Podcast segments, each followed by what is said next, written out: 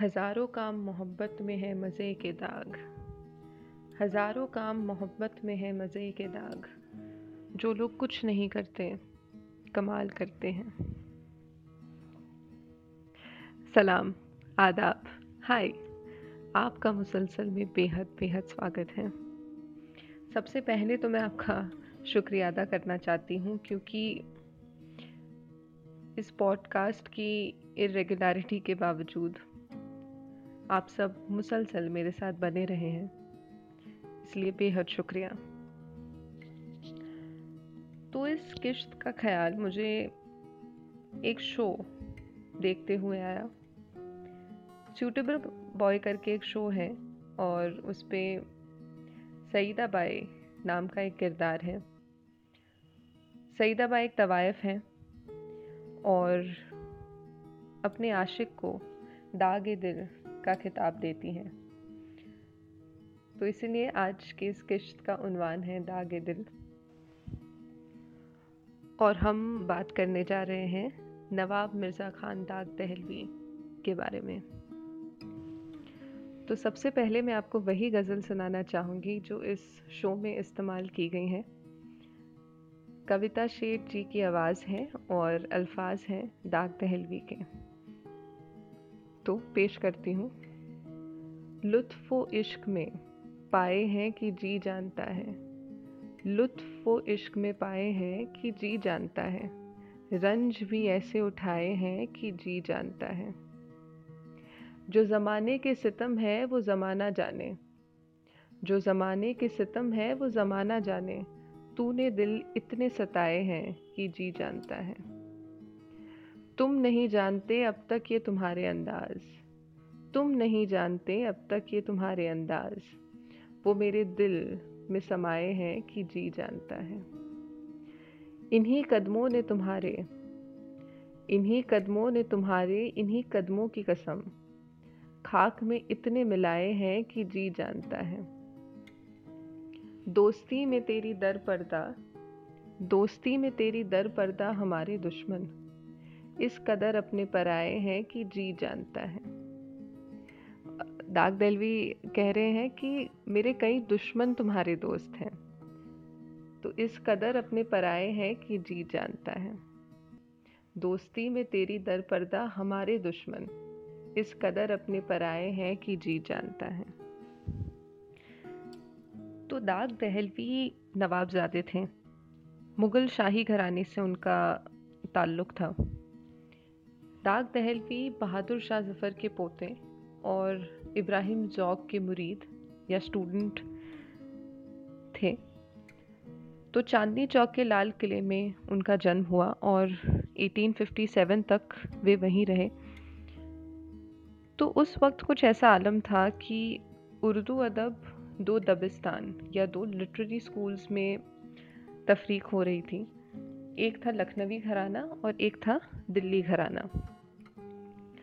तो ज़ाहिर है, दाग दहलवी दिल्ली घराने से ताल्लुक़ रखते थे और दिल्ली घराने में ही उन्होंने अपनी एक ख़ास जगह बनाई। तो दाग दहलवी को अक्सर उनकी रोमांटिक शायरी के लिए ज़्यादातर याद किया जाता है, क्योंकि अभी अभी वैलेंटाइंस डे गुज़रा है। अगर आपने सही जगह ध्यान दिया हो तो आपको दाग दहलवी की शायरी ज़रूर दिखाई पड़ी होगी। उनका अंदाज इश्क कमाल था। उन्होंने इश्क को रूहानी तौर से, रूहानी नज़रों से ना देखकर इंसानी और जिस्मानी तौर से देखने की कोशिश की, जो उस वक्त में आप बोल्ड कह सकते हैं, दिलैर कह सकते हैं। मैं आपको उनके कुछ अशार सुनाना चाहती हूँ, अगर इजाज़त हो। तो पेश करती हूँ। हमें है शौक कि बेपर्दा तुमको देखेंगे। हमें है शौक कि बेपर्दा तुमको देखेंगे। तुम्हें है शर्म तो आँखों पे हाथ धर लेना। एक और सुने। लिपट जाते हैं वो बिजली के डर से। लिपट जाते हैं वो बिजली के डर से। इलाही ये घटा दो दिन तो बरसे। इलाही ये घटा दो दिन तो पर से। दाग पहलवी तो जितनी दिलेरी उनकी शेर व शायरी में है, उतनी ही दिलेरी से उन्होंने इश्क भी किया। उनकी दास्तान इश्क किसी फ़िल्म की कहानी से कम नहीं। तो ये कहानी शुरू होती है रामपुर के मेले से। रामपुर के मेले में कई कलाकार, फनकार मिलते थे। गुफ्तगु करते थे परफॉर्म करते थे। तो इसी मेले में दाग दहलवी को मुन्नी बाई मिली। मुन्नी बाई एक शायरा थी, तवायफ थी। कलकत्ता में रहती थी वो। और क्योंकि दोनों जन अलग अलग शहरों में रहते थे, उनकी इश्क की दास्तान खत किताबत के ज़रिए से ही हुई। उनके खत इश्क और शायरी से लबरेज थे। मुन्नी बाई ने एक खत में उन्हें कलकत्ता आने की दावत दी और दाग दहलवी बिना कुछ सोचे समझे दिल्ली से कलकत्ता तक चल पड़े। वो दोनों तीन महीने साथ रहे और फिर वही फुरकत का आलम बना रहा।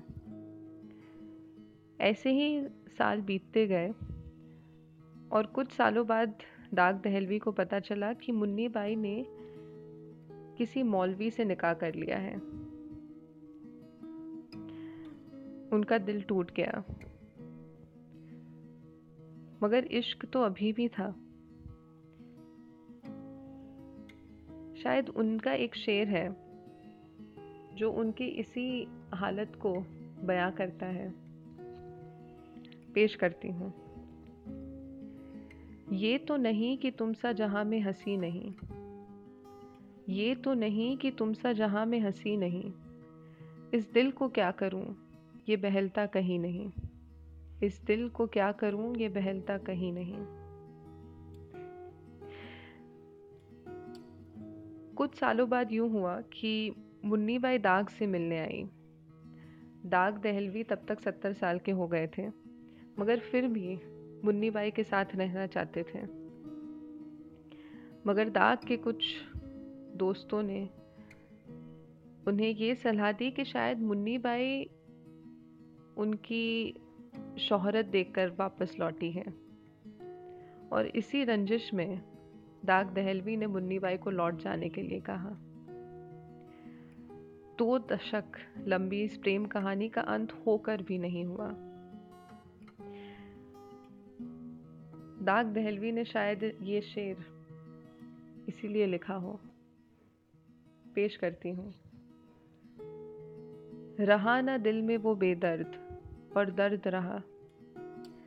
रहा ना दिल में वो बेदर्द और दर्द रहा। मुकीम कौन हुआ है, मकाम किसका था? मुकीम वो होता है जो रुकता है, कहीं ठहरता है। तो दाग दहलवी कह रहे हैं कि किसको रुकना था और कौन रुक गया। तो रहा ना दिल में वो बेदर्द और दर्द रहा। मुकीम कौन हुआ है? मकाम किसका था? तो ये एक छोटा सा जश्न था, दाग दहलवी के नाम, उनके इश्क के नाम। और मैं आशा करती हूँ कि आप दाग दहलवी की इस दिलचस्प ज़िंदगी के बारे में और पढ़ें।